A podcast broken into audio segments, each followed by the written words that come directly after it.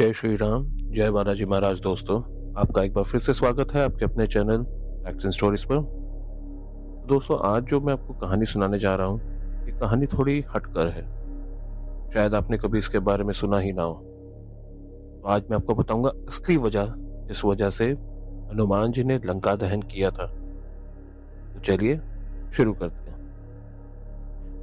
तो एक बार की बात है। रावण ने ब्रह्मदेव की कठोर तपस्या करके अनेकों वरदान प्राप्त किए थे। वह महाशक्तिशाली हो गया था। उसे अपनी शक्ति का इतना अहंकार हो गया था कि उसे लगता था कि उसके सामने कोई देवता, कोई दानव, कोई नहीं टिक सकता। अपनी वरदानों की शक्ति के अहंकार में आकर एक दिन रावण कैलाश पर्वत पहुँचा। उसकी इच्छा थी कि वह महादेव के दर्शन कर सके। परंतु उस समय द्वार पर स्वयं नंदी जी महाराज विराजमान थे।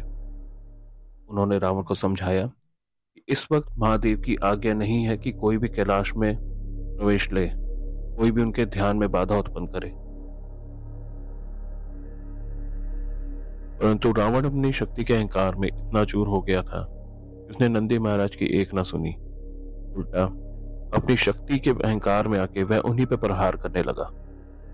अब नंदी महाराज तो फिर नंदी महाराज, महादेव के प्रिय, उन पर स्वयं महादेव की कृपा थी। कि रावण का कोई भी प्रहार नंदी महाराज का कुछ बिगाड़ नहीं पाया। उल्टा, नंदी महाराज ने फिर भी हाथ जोड़कर रावण से निवेदन किया कि इस समय वह कैलाश पर्वत से चला जाए।